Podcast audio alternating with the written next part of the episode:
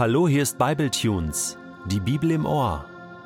Der heutige Bibletune steht in 1. Johannes 5, die Verse 13 bis 15 und wird gelesen aus der neuen Genfer Übersetzung. Ich habe euch diese Dinge geschrieben, um euch in der Gewissheit zu bestärken, dass ihr das ewige Leben habt. Ihr glaubt ja an Jesus als den Sohn Gottes. Und wer an Jesus glaubt, kann sich voll Zuversicht an Gott wenden. Denn wenn wir ihn um etwas bitten, was seinem Willen entspricht, erhört er uns. Und weil wir wissen, dass er unsere Bitten erhört, können wir sicher sein, dass er uns das Erbetene gibt. So sicher, als hätten wir es bereits bekommen.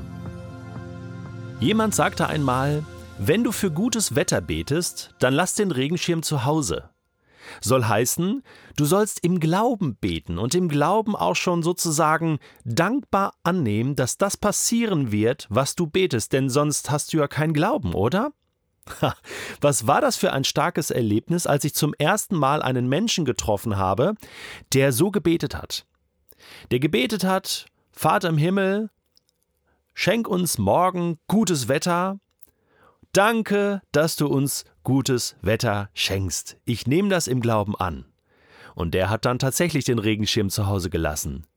Und hat das auch so erlebt.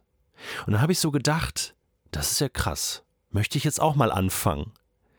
Möchte ich überhaupt mal nachlesen in der Bibel, ob man überhaupt so beten darf, beten soll, beten kann? Wie ist das eigentlich? Und dann kam dieser Text hier in 1. Johannes 5, oder? Denn in diesem kleinen Abschnitt geht es um Gewissheit und um Zuversicht, ja eigentlich auch um Sicherheit. Und das wünsche ich mir doch so sehr in meinem Glauben, oder? Aber kann das denn sein? Ich dachte, Glaube ist auch immer so etwas Vages oder ja, mal schauen, was Gott dann wirklich macht damit, mit dem, was ich so tue, mit dem, was ich so bete. Aber Johannes ist da ganz anderer Meinung. Er sagt, ich habe euch diese Dinge geschrieben, um euch in der Gewissheit, in dieser Überzeugung zu bestärken, dass ihr das ewige Leben habt. Das sollt ihr wissen. Das ist mal das eine. Und das andere ist sozusagen ein Resultat dessen. Er sagt, deswegen kann derjenige, der an Jesus als den Sohn Gottes glaubt, sich voll Zuversicht, voll Zuversicht, wie ein Kind, das auch sehr zuversichtlich ist, wenn es seine Eltern um etwas bittet, dürfen wir uns an Gott wenden an Gott wenden, zu ihm kommen. Die Tür ist immer offen. Und dann, denn wenn wir ihn um etwas bitten, was seinem Willen entspricht, erhört er uns. Und jetzt das nächste Resultat. Wir kommen mit Zuversicht zu Gott. Wir wissen, dass wir ewiges Leben haben. Wir wissen, dass wir seine Kinder sind. Und weil wir wissen, dass er unsere Bitten hört, Vers 15, können wir sicher sein. Also aus der Gewissheit wird Zuversicht und Sicherheit, dass er uns das Erbetene gibt. So sicher, steht hier, als hätten wir es bereits bekommen. Ja, da musste ich mich erstmal hinsetzen und sagen, das gibt's ja gar nicht. Wie, wie unzuversichtlich und unsicher und ungläubig und zweifelnd bete ich manchmal. Und sagt nicht schon Jakobus, wer zweifelt, der bekommt nicht, der ist wie eine Welle, die hin und her gerissen wird vom Wind. Zuversicht. Johannes befiehlt uns das quasi, legt hier eine, eine Glaubensgrundlage. Und ich möchte mir das sehr zu Herzen nehmen und ich möchte dir das auch sehr ans Herz legen.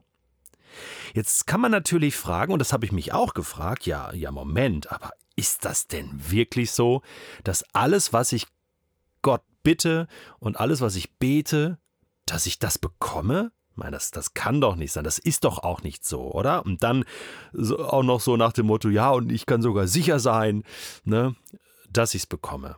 Also ne, das banale Beispiel, ich bete jetzt mal um ein Ferrari. Ja, und äh, danke, dass du mir diesen Ferrari auch schenkst. Banales Beispiel. Wird naja, äh, es, es, ich habe auch schon Leute getroffen, die gesagt haben, Detlef, auch das ist möglich. Okay, vielleicht fehlt es mir da an Glauben. Aber ich möchte nochmal zurückkommen, ähm, äh, so ein bisschen Spaß beiseite, nochmal zum Ernst dieses Textes, denn das ist ein ernster Text. Und ich glaube, dass dir und mir viel verloren geht in unserem Glauben und in unseren Gebeten, wenn wir das hier nicht ernst nehmen. Ich glaube, der entscheidende Satz, und den hast du auch gehört, der steht in Vers 14, was seinem Willen entspricht.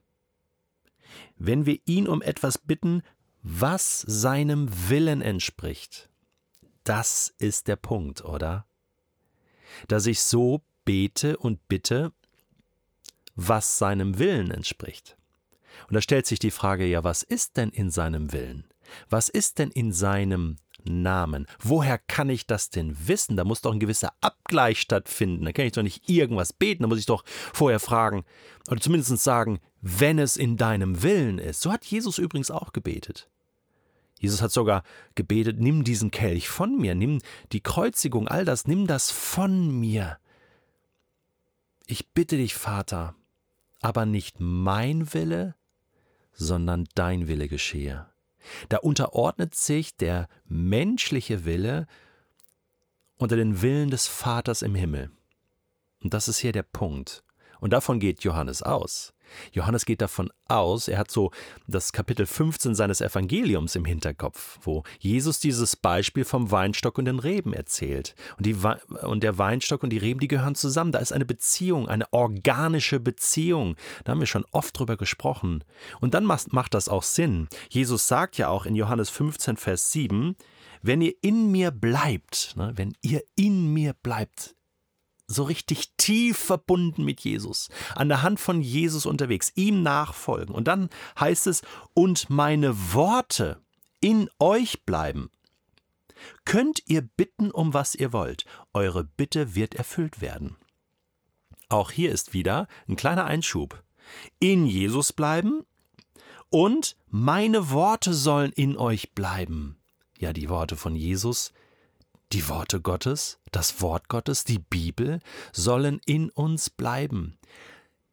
Denn wenn das so ist und ich täglich, regelmäßig, immer wieder bei Jesus bin und über seine Worte nachdenke und sie verarbeite in mir und mein Leben daran ausrichte, dann kenne ich den Willen Gottes. Dann weiß ich, was er will. Und dann bete ich vielleicht nicht für ein Ferrari, sondern ich bete um ganz andere Dinge für diese Welt. Ich bete, dass Menschen zum Glauben an Gott kommen. Ich bete für Gerechtigkeit. Ich bete für das, was auf dem Herzen Gottes liegt. Und da kann ich sicher sein, dass Gottes Herzenstür offen ist und ich offene Türen einrenne, wenn ich nach dem und im Willen Gottes bete da kann ich gewiss sein, zuversichtlich sein und sicher sein, dass er meine Gebete erhört. Und wenn ich mich dann noch zusammentue mit anderen, die das auch so machen und tun, dann weiß ich sogar, Jesus ist mitten unter uns. Und dann hat das noch mehr, eine zwei- und dreifache Kraft, was wir beten, was für eine geniale Möglichkeit gibt uns Gott hier und sagt, bittet mich doch in meinem Namen, nach meinem Willen. Macht euch doch eins mit dem, was ich will für diese Welt. Und dann können wir diese Welt verändern. Oh Mann, ich bin so begeistert, dass es in mir Glauben weckt und dass es in mir auch eine Sehnsucht weckt nach mehr Verbundenheit mit Jesus und nach mehr Worten Gottes in mir, in meinem Herzen. Und jetzt bleibt zum Schluss noch die Frage, welche Sehnsucht es in dir weckt und wie du in Zukunft beten wirst.